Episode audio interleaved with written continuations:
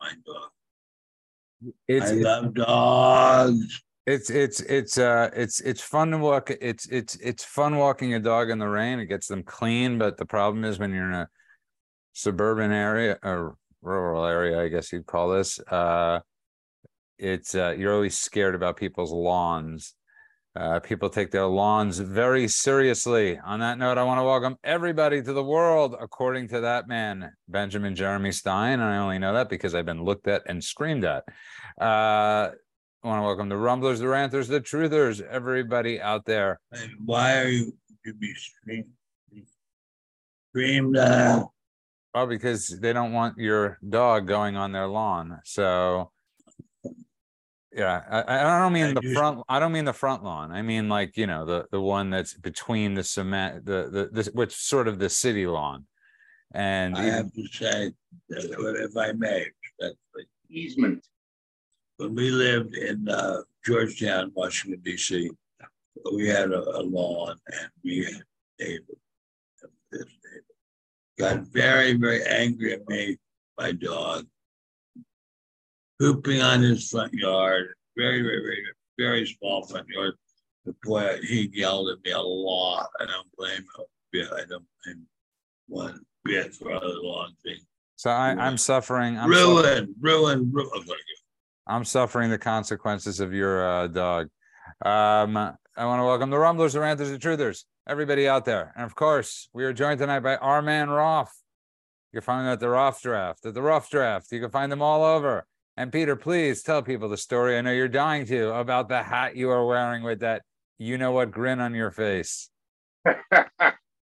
Uh, when I was in London, I was fortunate to visit Locks and Company, a hattery that has been in business since 1676, a hundred years before American independence. And they made hats for Lord Nelson, Winston Churchill, and Wait, now Wait, wait a second, wait a second, wait, back up, back up, back up. They made hats for Lord Nelson. Lord Nelson, Wow. the Okay, guy from the Battle of Trafalgar, not the guy from My Dream of Jeannie. I'm sorry, to say the line the Battle of Trafalgar. the guy Lord Nelson from the Battle of Trafalgar, not the guy from I Dream of Jeannie. That's very funny. That's very, very funny. Well, you look great in it. It got to you very quickly. You look, you look, you look. I I really like. You- I I know it's kind of silly to to be geeking out over a hat, but I like it. No, you look like uh Leave It to Beaver all grown up. And uh welcome to the world according to Ben Stein. Of course, the show would not be complete without Ben Stein, who really needs no introduction because he is simply Ben Stein. It's uh sort of like Madonna, but uh he's got two names. And uh he is the most recognizable man I've ever met. Benjamin Jeremy Stein, how are you feeling tonight, sir? A little uh A little dizzy. I the heat has just driven me insane today, and uh, I don't know what to say, but I feel like I'm gonna vomit at any moment because of the incredible heat. I'll tell you Are what, you, are you allowed to run your air conditioning unit, or does Yes, yes, road- but it doesn't work very well, and uh, I should really be. Uh, usually, I have I have I have two units here, and uh, one of the air conditioners works fairly well, and one doesn't. But uh, let's wait, wait, wait, wait, wait, wait, wait, wait a minute, wait a minute, wait a minute, wait a minute. My nurse, nurse, come here, nurse. Yes, Would you turn on that fan? Turn on all, all the other fans. Let's get some electro, something or other energy going here that gets me amped up. Ah, excellent. That- That's getting too loud. That's getting too loud. That's getting too loud. if you need to end a little early because you're tired, you just let me know. I Uh will know. I'm not to be pointing and pointing at me, motherfucker. On that note, welcome to the world. I have of- to- too loud. This is what I this is what I have to deal with all the time. well, but it, it, it but a fan is like a wind, so why isn't it generating its own energy? Ah, that's a very good question. That's a very good question. Uh, th- That is a very good question. Very good question. When you think about physics, you know the answer, but because of entropy, because of the first law of entropy. But I would, but I would like to point out something else, which is ready. When I was a lad and growing up in Southern California, uh, people used to say to me all the time, Massa. That was how we referred to it as Massa. You done right. Sorry, Uh, Ben. You're Well, you, you done right. You done right, Massa, by just sitting here and watching the fans go around you. And I said, no, the first law of entropy says I cannot do that. It has to be better than that. And so I myself created the second and third laws of entropy, which say that if you get enough fried chicken from Delaware, then you can generate enough fat to run the country for hundreds of years. there. You are, Peter. There's your uh, his. Yes, there's your answer. I think you'll may find this. Uh, very few people have, have, have figured this out, but I have. There's your uh, history lesson on fat for the night, Peter. Uh, that wasn't a, a joke on at, at you at, at, at all, Peter Roff. Uh, uh, but Ben, I before we get there's there's a lot going on. To, there's a lot going on. There's a lot that always seems to be going on. But it's uh, day four or five of a court case, and you're lawyer, as I always point out. Peter is not. He uh, but he watches a lot of court shows. Uh, I'm still trying to figure out if you could explain to me in any which way what exactly is the case in New York City against Trump. I cannot. Ah, I want to know that too. Very, very good question, Judah Meyer Friedman. and I, it's a question I wish I they wish you, they- that Republicans would be asking about every case brought against President Trump. What exactly is the case? And Peter, when you break and look down, break it down, Peter, when you look at all these cases, you really can't find any cases. You really, uh, he didn't sell government secrets. Uh, he, he's facing 712 years in prison, Peter. and let us remember, brothers and sisters, that Yeah. there's an additional law of entropy. There's a law of bullshit. And the law of bullshit says that if you are a Democrat, you can say and do almost anything, get away with it. Uh, and that is a very, very important law of politics as well. That's the law of what may, might be called pre- presidential entropy. But uh, unfortunately, the fact is that Democrats can say and do almost anything and get away with it. And that is not true of Republicans. That is a, an amazing thing. Now, I'm going to give you an example. The example is going to take some crafting in your brains. Ready? Yes. Begin. Are you okay? During the 30s, a great many laws uh, have, having to do with labor were declared to be unconstitutional because they violated due process, procedural due process. And uh, the Supreme Court was knocking out laws like crazy, knocking them out, not knocking them out in the sense of producing them, but killing them. So uh, the Supreme Court said there basically can be no regulation of labor because the uh, the uh, uh, it, it violates due process because the employers are not getting their due process for for each and every person that they want to fire, so or not fire or hire. So uh, this went on, but then the Democrats rallied and they said, "Wait a minute, Supreme Court guys, we'll show you who's boss." And so they uh, enacted a whole bunch of laws that said basically uh, we can say anything we want about labor law, and uh, you can't do a damn thing about it because we're in charge and we'll just change the law.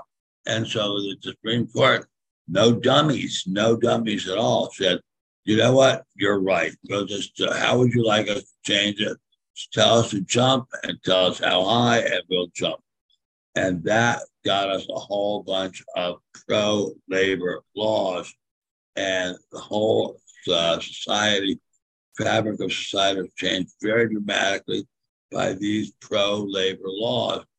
And we had a National Labor Relations Board.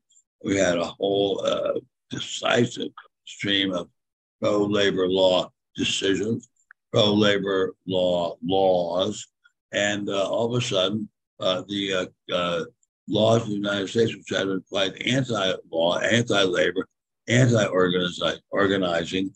Uh, said uh, no, organizing is great. Labor labor laws are great. Labor unions are great. And all of a sudden, labor labor unions were running roughshod over the whole Constitution. Well said, and thank you for that lesson, Peter. Well, wait, I'm not quite finished. I'll be finished in less than a minute. So during the war, during, during the war, uh, the uh, we, we did not have any, any problem with unions, especially since so many of the unions were communist inspired or communist led.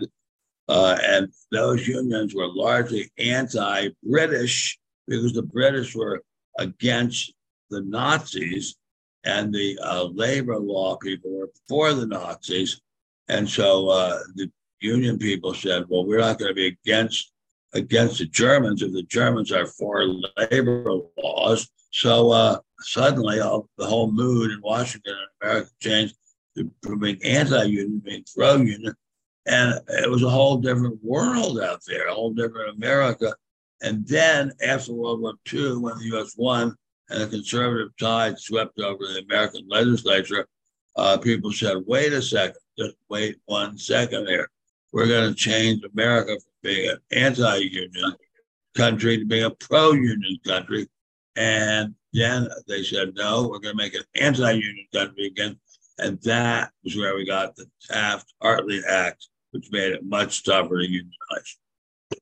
Thank you. There you are. And in relation to what's going on now, uh, before I go to Peter, uh, they're using. Uh, are you are you just saying they're using crazy laws to go after President Trump from the 1930 laws that truly don't exist? Uh, that I'm saying that the law, there is no such thing as the law as a brooding omnipresence in the sky, as uh, I believe, I think it was Justice Holmes said. It was there is instead a law, body of laws, which is very largely political, very largely political, and politics largely determines what laws look like. Thank you so yeah. Thank yeah, you so thank much you so for that brilliant uh, history lesson. I'm not sure why there was feedback there. Thank you for that. What's going on? It sounds like somebody's throwing up back there. No, it was just uh, I'm, I'm having I had some we're having issues with feedback a little bit. but Peter Roff, who it might be your fault, I will blame it on you and your news. I think it was Peter's fault. In your, My hat. It's, it's My the hat. Peter, but this is my uh, biggest issue I have, and it's it's this is just such it's like bunk science. It's this bunk law and you have 200 and whatever Republicans that should have been sitting in the House today, and I'm talking about the courthouse in New York City, and just demanding that this is an injustice. And I it drives me crazy on a daily basis that Republicans do not speak up about this mockery of the law. Not this realize- is endless, endless catastrophe for the Constitution. I'm sorry, Peter. Go ahead, please a couple things going on here bother me. Number one, it is your end, by the way. Trump, Trump cannot get a fair trial in he front of a judge. What? Cannot get a fair trial in front of a judge or in front of a jury in any of the jurisdictions where cases have been brought against him. The Constitution guarantees you a right to a fair trial.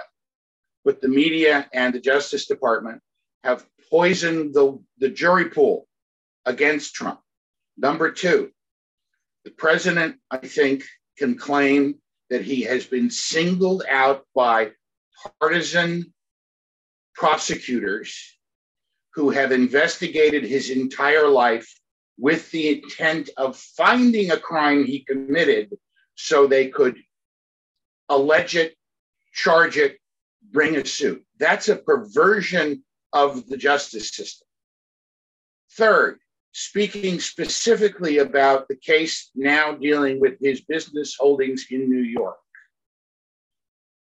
No one, not the judge, not the New York State Attorney General who brought this case, is alleging that anyone was harmed by these supposed misrepresentations. And I think if they want to open the door and say, if two parties to an agreement, whether it's a, a, underwriting a loan or selling a piece of property, if two parties come to an Peter, we're losing your microphone. If, if, if two parties come to a, two parties come to an agreement on what a piece of property is worth, that the government can't step in and say, nah, we don't agree.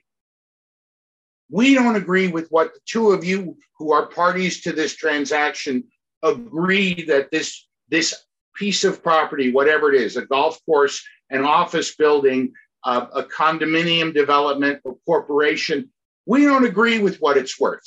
And so we're going to call that fraud and we're going to strip you of assets. And if we get to it within the right window of time, we're going to send you to jail. Peter, I'm going to have to ask you to switch microphones or do something. And I have to say, Peter, you are making so much sense here that it would be a crime against our viewers if you could not get this uh, sound on this uh, thing to work right because you are making some incredibly important points and i hope and pray we can get the audio fixed because these are these are really really important points well, you could speak, Peter, so we can know if your audio is good. I, I'm I'm working on um, changing the microphone. Well, just pull your microphone out. Whatever you're using, just pull it out, and go a bit to your basic uh, computer microphone. But if you need a second, uh, Peter, I will let I will uh, mute yourself for half Well, a second. You all, you all talk, and I will speak up when I think I have this fixed. It sounds like a plan. But Ben, I, what I don't understand is sh- they're not just bringing about New York real estate; they're also talking about his Mar-a-Lago properties in New York. I don't understand how they're how the the they're bringing up Florida law, Florida properties in New York State. And, the whole thing, there, the, the- Ben, the whole thing, legal experts can't talk about this because there's no legal there's no legal case or precedent for anything like this. It seems like every case against him, there's nothing that's happened like this beforehand, Ben.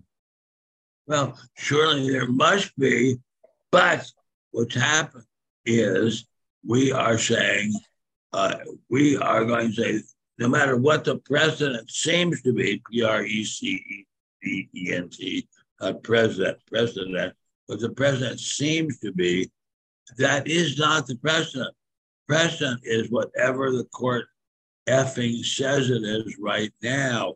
So there can be no uh, the court the appellate courts simply will say we, we're not going to allow there to be any kind of specific ruling about anything at all, at all, at all, at all. Not to be any specific president, uh, presidential ruling about anything at all, uh, at all, at all. No, There are- let the Democrats. No, I'm sorry, go ahead. I was just going to say, and I hope you can hear me now. There are a lot of ways to define due process, but making it up as we go along isn't one of them.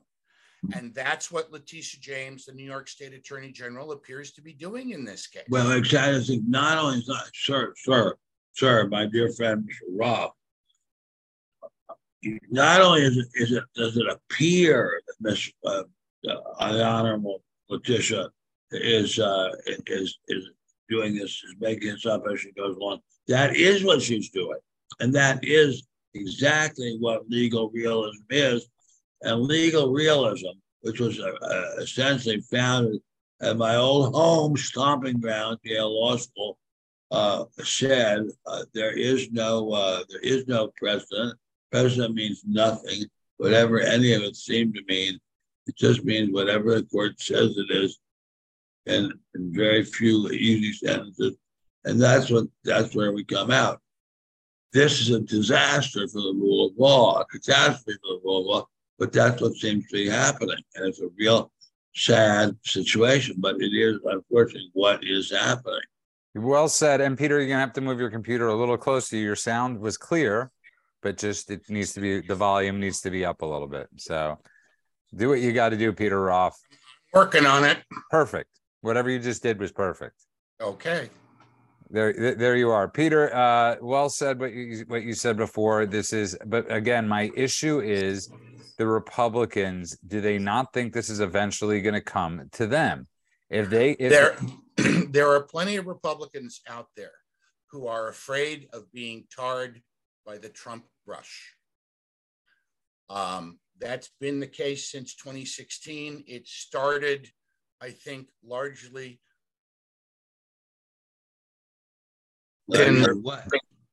who think foreign policy is like a giant game of risk and the economy is a monopoly game. And Trump is just a creative disruptor um, who scared them about trade deals. It's become much more than that.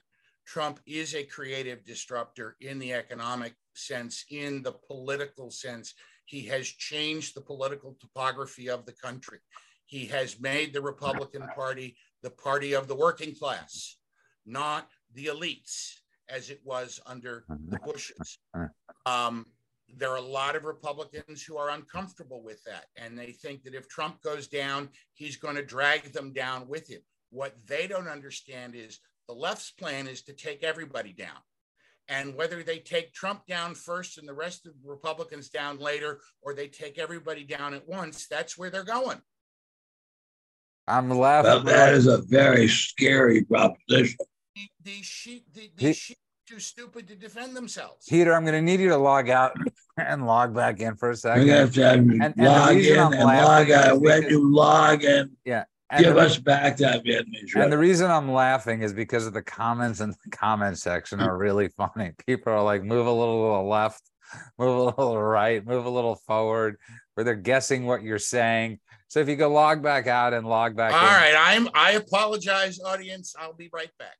Yeah, thank you, Peter. Uh, we will see you in your hat very soon. You are listening to the world according to that man, Benjamin Jeremy Stein. Uh, but Ben, I, I I go back to this because it's something I talk to people about when they ask me about this. Is something you've never witnessed before.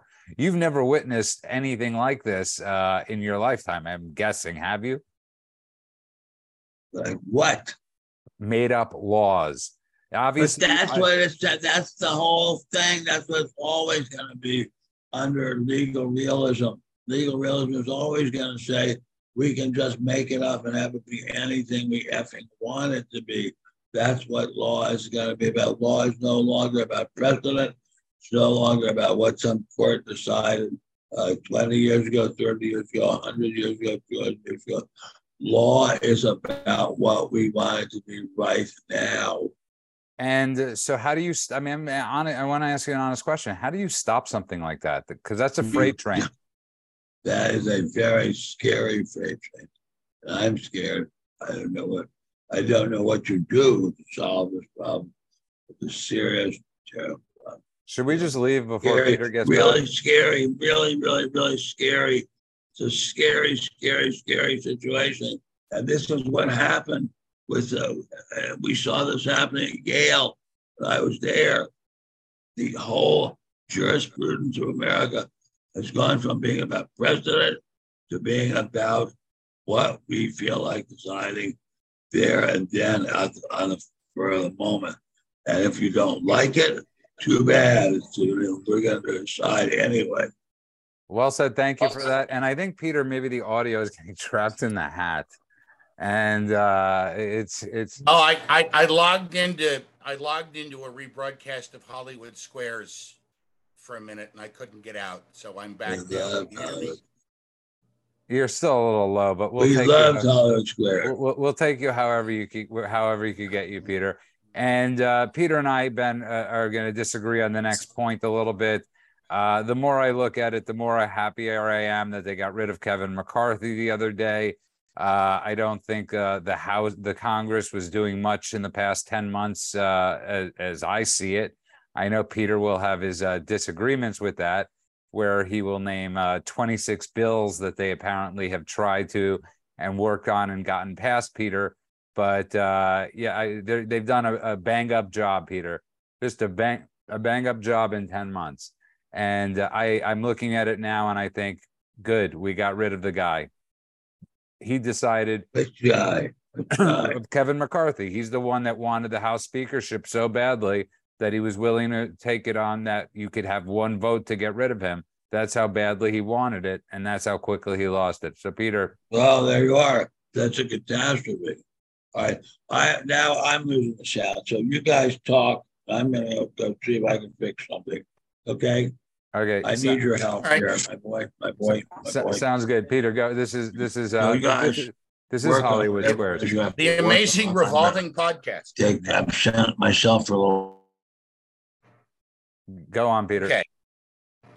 I am not a fan of Kevin McCarthy. Kevin McCarthy got the job because he was a good fundraiser and he was next in line.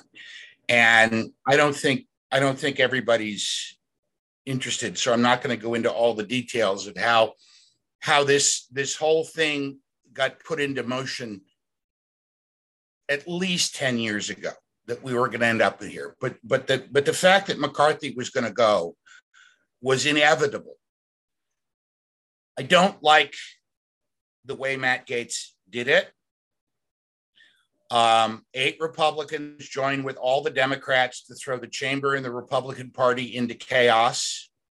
That's not helpful for conservatives. Um, the choice now looks like it's going to be Jim Jordan or Steve Scalise. Trump apparently is going to endorse Jordan. Either one of them would be good.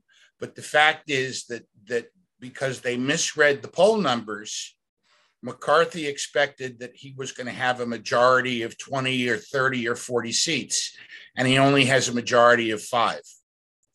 So he loses control of the House. But that meant that the Republicans didn't have to get their act together and present an alternative vision of governance to what Biden and the Democrats in the Senate were offering. And that ultimately, I think, is part of what tripped up McCarthy. He didn't offer anything for people to rally around. Um, he made promises to people that he shouldn't have made. He didn't keep them. And so, in one sense, you know, he did get what he deserved. Um, you know, and that's that's regardless of what you think of Matt Gaetz. I don't think very much of him. Um, he got what he deserved, but the but the Republicans are afraid to propose an alternative to Bidenism. They they are not out there demanding that we drill baby drill and that we cut taxes and that we cut spending and that we set aside the green energy programs that are really just jobs programs for, for union workers and investment schemes to allow Democrat donors to get richer. That we don't have a muscular foreign policy, that we're not trying to revive the American manufacturing sector by incentivizing companies to come back to the United States. The, the Republicans in the transportation bill, for example, threw in with the Democrats on we're just going to pay them. We're going to pay them with your money and my money. You know, I'd like to make the decisions about how I spend my money because I'm running out of money before I run out of month. And I think that's probably a common occurrence in many American households today. We have, you know, Joe Biden talks about the economic recovery. Did you call him Joe Biden? Joe Biden, you know, his his his Jokenomics has just brought the country back online. You know, it's it, it's sort of like the power goes out, and then the power comes on, and you take you take credit for electrifying the house when really all you did was you know fix a transformer or something. The power comes back on we're we're just barely at the level of jobs we had. Real wages are down, um, and and the, but the Republicans, for some reason, are afraid to take this case to the American people. I think because they they're, they're not confident in their ability to deliver, and they're not confident in their ability to communicate. And the political consultants have all persuaded them that if they if they don't tread carefully, the the the women who don't like the Dobbs decision are going to sweep them all out of office, and that's just idiotic. Uh, you know, I, I haven't seen a single survey that shows that abortion is in the top three of issues that voters are concerned about, women are concerned about, that African American women are concerned about, that college educated women are concerned about. I haven't seen a single survey that puts it in the top three. It's all kitchen table economics. The latest Gallup poll, the, the, a majority of the country says they trust the Republicans more than the Democrats to handle the economic question. And the gap is at a 19 year high. Are you done? Do, do, do, do, do I, you I will pause. do, do, do, you- do, you need either Ben or, or Ben or I, or are you? Uh, no, no, I'm I'm good. But if you have something to say, please. Well, I mean, no, I was letting you go because I. Well, I think you see here. I think you agree with me on all this stuff. No, no, no, no. I, it's not a matter of agreeing with you on things. It's a matter of I, I, it, it's a matter of what people want them to do. So you're you're, Mhm. you're you're a policy guy, and you want the policy, correct? I'm I, well. I'm a No, no, policy I'm asking. guy. It's a question. It's I'm a not policy guy, and I am a political guy, and I also Peter. just try and call balls and strikes Okay. in my columns. Okay, but Peter, let me let me. I'm asking you simply. Okay, uh, It, it was a question. I care. I care about policy. Policy is important. policy is incredibly important to you. Policy, obviously, these guys have not done, right? So, so, in the absence of any policy, as Matt Gaetz didn't, so I, wish he would have brought it up more in his argument. The fact that people are watching these Republicans not stand up for President Trump leaves a real stain eh, it, it, it, it- and and the January 6 people and all and, all these um, judicial issues that are going on, not to mention the border and all these different things. So you're talking about on one hand, there's policy, but on the other hand, people are pissed off that people aren't screaming from the rooftops. And I was sort of kidding around, but sort of being serious. They should have been at court today. It would have been nice to see 50 Republican congressmen in the New York City court today. I agree with you that there is some percentage of the electorate that feels very intensely about the president's innocence and the idea that he is being persecuted by the Democrats. Um, I think that is a fair argument to be made. I do not know that number exceeds 50% of the electorate. And that's that's the challenge that I don't know how to solve. Can I tell you how to Because solve it? Can, can I tell you Well, how to solve let, it? let's, Can I tell you? Can I give? Can how I would you solve, how would you solve it? of Trump getting elected? No, no, no, no, no, no. Uh, let's say a third of the country feels passionately that the president is being persecuted and that Republicans ought to stand up in his defense. And they're looking for that signal. That's a third of the country. That's a lot of people, but it's not enough to win an Yeah. election. Can I tell you why it is? So though? where do you where do you Can- get can I tell how you- do you can- not can I alienate Can I tell you why it is? please I'm gonna. I mean, I'm gonna, and I'm gonna. This is a conversation. Obviously, you and I go more on anecdotal than Ben, anecdotal data than Ben does. I think we both could agree uh, on that. And I think Yes. there, I think there were a lot of people. So we could only go with people that we speak to and everybody out there on the telephone, right? Our friends or, Mhm. or what we see. Well, but even even even the data data is suspect in in in this universe because it's not, you know, we're not talking about corporate earnings or U.S. gross domestic product that's definable and measurable. We're talking about public opinion. Right. So, so the- but let me, let me, so we've seen the shift in independence. Okay. I've Mhm. spoken to quite, we, so, so that's one major poll that's shown. I mean, it's just pretty much a 26 point turnaround in a poll that you could really pretty much attribute to the fact that people are watching somebody get kneecapped Mm-hmm. day after day and the country being kneecapped day Mm. after day. I, I I don't think it takes a lot to see that, but you're seeing a shift in the Republican Party, and I'm not talking about the 20% that are always going to be the never Trumpers. I'm talking about the people that were like offended, that were like going towards DeSantis or the other people because the tweets have bothered them or his comments bothered them. They Mhm, don't seem mhm. to bother those people like they Mhm. used to. Those people have sort of said, you know what, I'm sick and tired. I don't really care about the and, and and yes, they they may they may be waking up, but the the as a as a political strategist, which you know I, I used to be, and now I try to explain it to people. You have to constantly be growing your vote, and with it with an eye to getting fifty percent plus one, and there are a lot of Republicans out there who don't understand how standing next to a figure who has who is as divisive as Trump is, and I think Trump would agree with that description, but who is as divisive as Trump is, how you do that and you see, get you see, you, see, you just you just right there said the stereotype that is absolutely to be proven untrue about his divisiveness because you could say the same argument about Obama, you could say the same argument mm-hmm. about any president, how divi- mm-hmm. how divisive they are.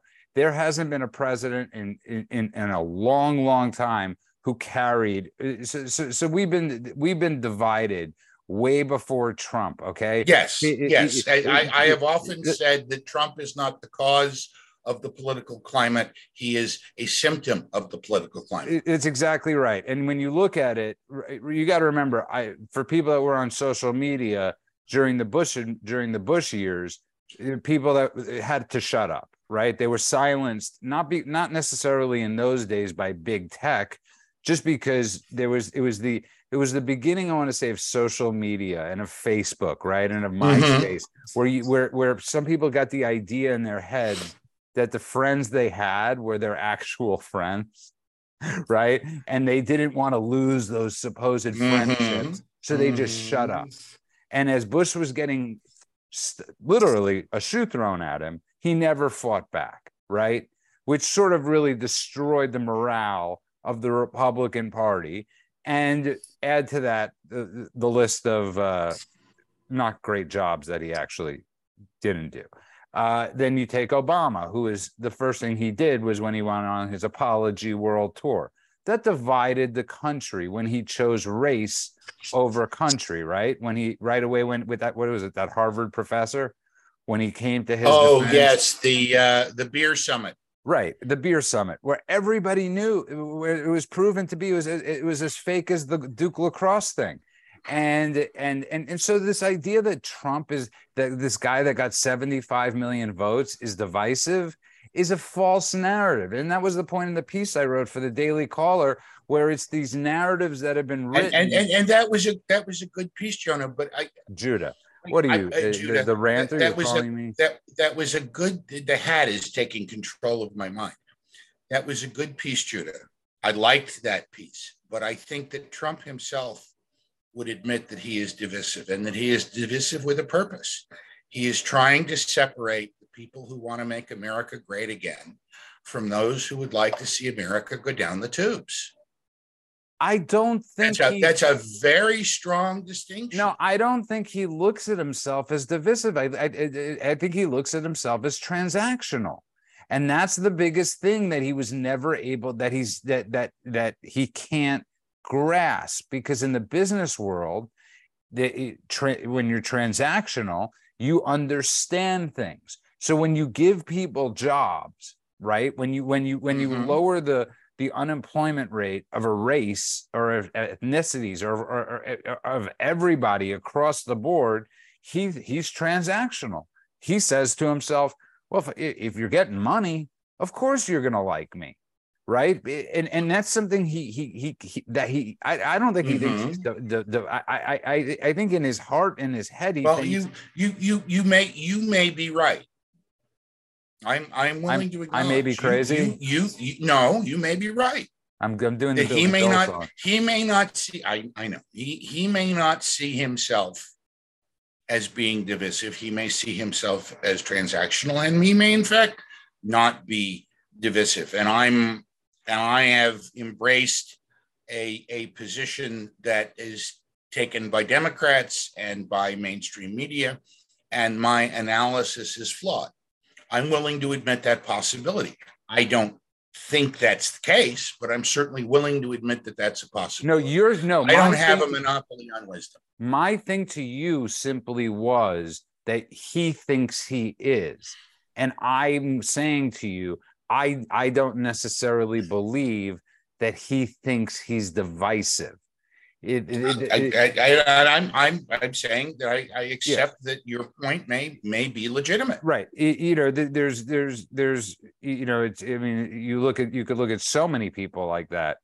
uh, it, it, doesn't matter who it is. I, I, am sure Mitch, Mc, I'm sure somebody like Mitch McConnell doesn't realize how divisive he actually is. He, he, he, but we all think he's whatever we all think he is, but he thinks he's. I, I don't know what he thinks he's doing. And I want to talk to you though, but and and for the people out there, Ben's not feeling 100, percent and uh, we'll go on with this a little bit longer. So you're stuck. You're stuck with us. I'm, you're stuck. You're stuck with me and Peter Roff, who you could find at the Roff and my hat and the Roff Draft and uh, on, on fans only. And uh, but Peter, I uh, because of my little joke, I forgot what I was going to actually uh, say to you. Uh, but uh, he's up two points in Pennsylvania right now and it's which probably means he's up by six or seven. But I think it's very important that we we we stop carrying the narrative of what the right of what the left wants us to carry, and that's my simple point. What I'm trying to say to you. I I I I don't disagree with you at all. It is never smart to to rally to the other guy's talking points. Um, what I'm unhappy about is that the Republicans, I think good politics and good policy are very closely related. And I don't see any of the Republican leaders in Washington articulating smart policy ideas that change people's lives for the better. I see governors doing that. I see governors like Kim Reynolds in Iowa and Ron DeSantis in Florida and Greg Abbott in Texas doing that, cutting taxes, setting states. Kevin Stitt is calling the Oklahoma legislature into special session to craft a plan to phase out the Oklahoma state income tax. That's great. Kim Reynolds and Jim Justice in West Virginia and and Ron DeSantis and the Republican supermajority in the North Carolina legislature are four of, of almost a dozen states that have adopted universal education savings accounts that will empower parents to get their kids out of failing public schools if they want to. There have been other states where we've changed professional licensing which doesn't sound like a big deal. But when you think about the number of jobs out there where you have to get a license from the state or the county to do your business, and if you want to move from one state to another, you have to go through the testing and certification process all over again. We've got Republicans taking the lead. They're saying, you know, if your license was good enough for Ohio or Illinois, it's good enough here. If you're licensed in another state, you can go to work here. You're raising that's, very that's real change. Peter, you're raising very valid points, okay? And now this was always my disagreement with DeSantis getting into the race. That that that first of all, I mean, I was on the phone with my friend today, and I I, essentially said to him, I didn't. I, anybody that's been listening to the show for the past years know, know, knows that I have not been high on DeSantis, and I always question myself how objective I was being. Now, as a policymaker, I have uh, done amazing policy. Uh, not very happy with his Twitter video that he did that day, but he's he, he's done some yeoman's work being the governor. And let's never forget that he doesn't win that race if not for President Trump.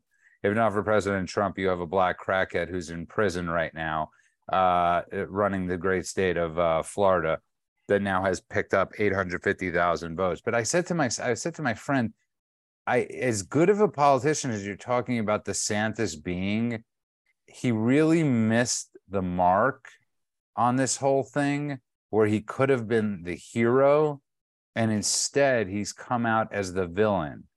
And I'm not sure I I, I my my my my act my my political acumen thoughts on him were really off. Uh, I, I thought he was much smarter than he is, Peter. Than he's been acting, I should say.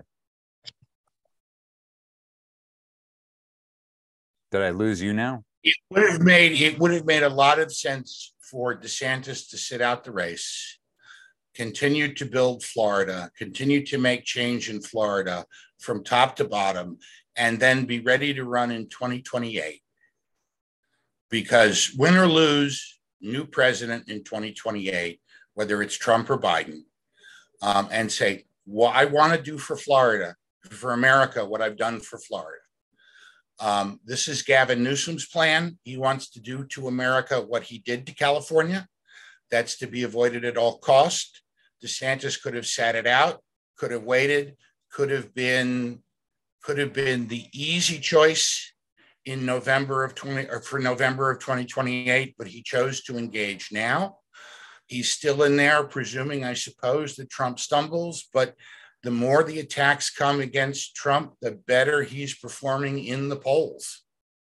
Yeah, um, no. a Trump term is a very real possibility. In fact, as was the case in 2016, I can see more pathways for Trump to get to the White House in 2024 than I can see for Biden. Biden's pathway is narrowing. Yeah, the, the, yeah, I, I, I could not agree with you more. I think, I think the, uh, I think they pushed the left too far, uh, the left, the, leftist agenda too far. I think for Karine Jean Pierre is going to have to be replaced, but because she, she is the highest form of intersectionality there is, uh, they would literally need a trans person in a wheelchair to replace her. I mean, a, a trans non-binary, you know, person in a wheelchair that's blind. It, it, de- it depends on when and how it happens.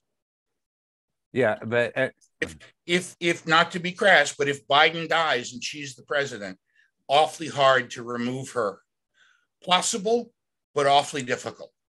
I said um, Karine Jean Pierre, not uh, not. Oh, not, I'm not, sorry. I thought you were talking about Kamala Harris and the and the vice presidency. I, I as, again as the, ben, hat, as, the, as ben, the, hat is taking over my thinking process. As Ben would say, that's very um, racist um, of you that you compared the two. That, that I yes, it is, and I apologize. That was wrong of me. Um, but I'm I'm thinking about the presidential contest and Biden being in big trouble he's in big trouble. His numbers are abysmal. Economic performance is poor. America standing around the globe, standing around the globe is down. Um, it is not. He, he's looking. He's he's looking more and more like Jimmy Carter every day, and not just physically. Um, you know, his presidency is running on the same kind of track, right into a brick wall.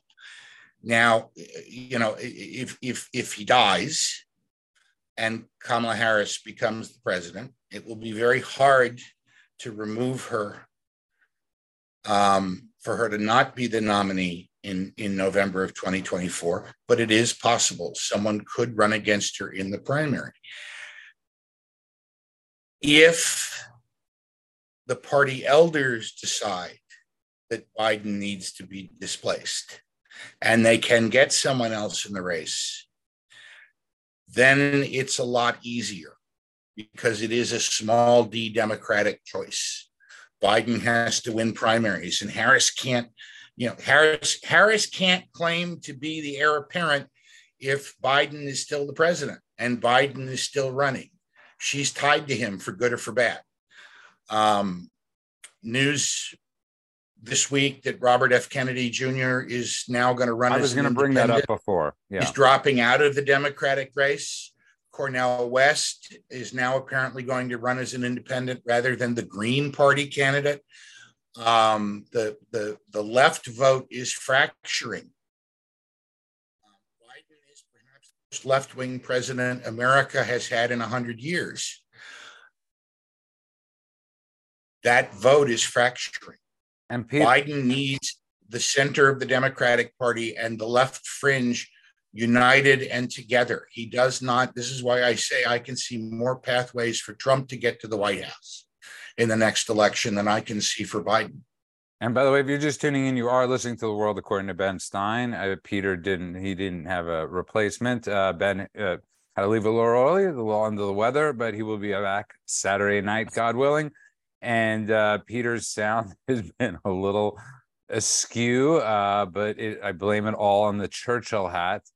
But you've done yeoman's work and you've stepped in uh, very well.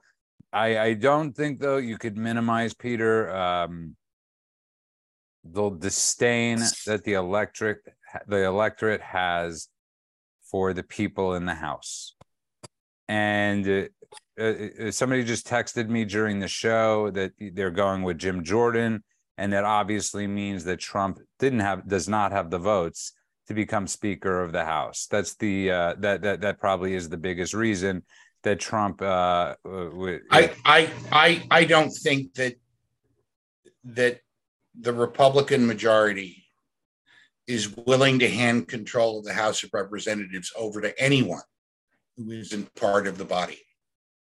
Uh, I think there would be quite It's a few. it's it's it's possible, and there there you know there might be twenty or thirty who'd be willing to consider it, but knowing knowing knowing somebody knowing that Peter. Somebody asked if you're headed to the state park after this. I think that's the joke of the night. Uh-huh. Okay. This is the this is the zodiac speaking. Keep your windows locked. Do you have one of those? Um, do you have one of those Elmer Fudd guns? A, a double-barreled shotgun? No, I do not have a double-barreled shotgun. You're going skeet shooting, but go on. Knowing skeet surfing and skeet shooting at the same time. Yes. Knowing the house as well as I do, most members of the house are really creatures of the chamber. The, the institutional history of it matters to them. Um, they're not tub thumpers like Matt Gaetz, who are more interested in making noise than they are in making policy. Picking somebody from outside of the House of Representatives to run the place is just just an alien thought. They will they will find somebody, and it will either be Steve Scalise or it will be Jim Jordan. Peter, I hate to say this. Right, right we- now, I don't know which one. Peter, we have to wrap up simply because you keep on dropping out. But uh, we are living in alien times. And sometimes when you are living in alien times, you have to go against the grain of normal, Yeah, you na- you you do of you normal do, but- natural thinking, hence Trump in 2016 and hence Trump in 2024. You need bold and you need creative and maybe Jim Jordan brings that. I don't see that necessarily in Steve Scalise. I think he's a great guy. Uh, I think he's. I, I think Jim Jordan brings something. I brought this up the other night. Uh, I, it, there's something about Jim Jordan and anybody that doesn't mind walking around in half sleeve shirts says something about that person. So uh, it it uh, it, it says they it says they just don't care and uh maybe still yeah peter i'll tell you I what tip I tip my hat to you, sir. can, can i tell you something if jim jordan wins you should send him that hat as a gift I I I, I will I will consider it. Yes. Okay on that note i want to thank the rumblers the ranters the truthers and i really want to thank peter Roff for stepping up you did great work and people you- you're you're a hard guy not to love even when i disagree with you peter uh wholeheartedly and Tell that to my ex-wife. Yeah, I, I- you, you did great, and uh, I could always count on you, and I could count on you to always write the blurb. Just ask, just ask everybody to keep our, our illustrious leader, Dr. Benjamin Jeremy Stein, in your prayers. Yes, As you know, it's been it's been a rough year for him and for the saint, his saintly wifey. And just if you'll just lift, take a moment to lift them up, um, I'm sure it would be well received and appreciated. I can obviously I cannot agree with you more. There's I, I I am a strong believer in prayer, and I am a strong believer in positive thinking, and uh, yeah, and he, Ben could definitely use it. It's been a, it- the roughest year, per, the roughest three months, four months a person could possibly have for two people, and uh, our prayers go out to Ben and wifey and uh, everybody in that orbit, and uh, God bless them. And God bless you, Peter. And uh, as I always say, And you, Judah. Thank you very much. Uh, and Ben is back for a second. Let me see. Hold on. Let's uh, let's see if he's ready to say goodnight. Let's let's. Uh, ben will be rejoining. Uh, there we are. Let's let's. Judah, Yes, Ben, you are on. You are on your own show. Welcome back. Peter just said the most beautiful thought and and prayer for you and wifey. God bless you. May I ask you what it is, bless sir? Peter, Sir? Peter, he asked what it was. Sorry, He asked what. I just I just asked all the viewers to to to lift you and the saintly wifey up in their in their prayers because you you're going through a difficult period in, in time, and I'm sure that that a blessing would be welcome. Very kind. I appreciate it very much. I want to be lifted up in prayer, and uh, I can't uh, thank you enough for lifting me up in prayer. And uh, let me just say, if I may, that uh, the loss of our son, especially at his own hands, uh, has been an experience unmatched and shattering. I can't quite describe to you how horrible it's been, but uh, I can also say, if I may, uh, my wife uh, the world's kindest human being, and uh, whatever uh, cruelty fate has handed out to me uh, is offset, and then some the stone magnificence of my wife was just uh, a literal saint, actual saint, actual breathing, living, breathing saint. And I am so grateful to have her in my life. I cannot even start to tell. and so is the world for that matter. And uh, the world's a better place because of wifey, and the world's a better place because of you, Ben Stein, and uh, everybody. Everybody has you in their prayers, and uh, God bless you. and uh, Peter did yeoman's work. Somebody asked if he was going camping after this, um, uh, because of the hat, Ben. And uh, any final thoughts that you'd like to say, Ben? As we're I would, uh, uh, there, uh, if you really are a smart person, an aggressive, intelligent person, there's an article called Some Realism About Legal Realism by a, a professor named Llewellyn, L L E W E L L I. L L E W E L L Y. And he was a famous uh, professor of law. This article was published in the 30s in the Columbia Law Review. And uh, this was a great, great article and explained a lot about what's going on in legal thinking today and uh, why how so screwed up. And I strongly advise you take a couple of hours a day or the next day to read that book, Some Realism about Legal. There you are. And on that note, I want to thank you, Ben, for coming back. And uh, I'm really sorry you're not feeling well. If you could please get some sleep tonight as much as you can. And uh, please, Thank you very much. please just take care of yourself. And uh, the world needs you, Ben Stein. And uh, everybody, everybody needs Ben Stein. And uh, Thank you. From the bottom of our hearts, we love you. And uh, I want to thank you again. I want to thank the Rumblers, the Ranthers, the Truthers, everybody out there. You can find Peter Roff at the Roff Draft and at the Roff Draft on fans only. Of course, you can find Ben at Newsmax, spectator.org, Truth and the World according to Ben Stein. Take us out however you'd like, Ben. Our Father, which art in heaven, hallowed be thy name. Thy kingdom come, thy will be done on earth as it is in heaven. And give us this day our daily bread. And forgive us our trespasses, as we forgive those who trespass against us. And lead us not into temptation, but deliver us from evil. For thine is the kingdom, and the power, and the glory, forever and ever. Amen Amen. keep coming back. It works if you work it.